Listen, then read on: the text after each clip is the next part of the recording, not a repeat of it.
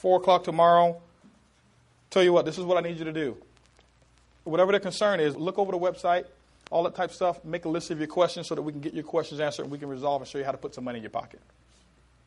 Why do I do that? Because, see, if I let them tell me they'll get back with me, they're in control. If they're in control, they understand that you need them in their business and they'll never call you back. Very, very, very seldom will they call you back. Now, when they see I do that, they understand that I'm a very serious business person. I run my business like a business. I don't care if they don't get involved in the business. I want them to know that I'm a very serious business person. So I booked that appointment. The other thing is this if I call them back without an appointment, it's considered what we call hounding. Man, why does he keep calling me?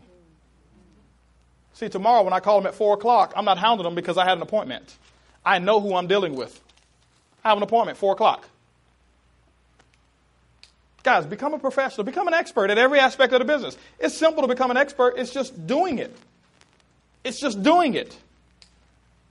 The thing I understand is this here only 20% of the people are going to do the information that I'm talking about.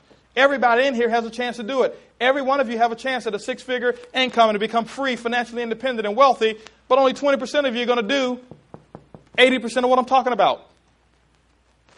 Most of you have heard this information. You still get them to a business briefing. You jump for joy just because they came and you think you've got somebody. Just because they signed up at a business briefing. You don't have anybody sponsored to that person that you sponsored sponsored two people.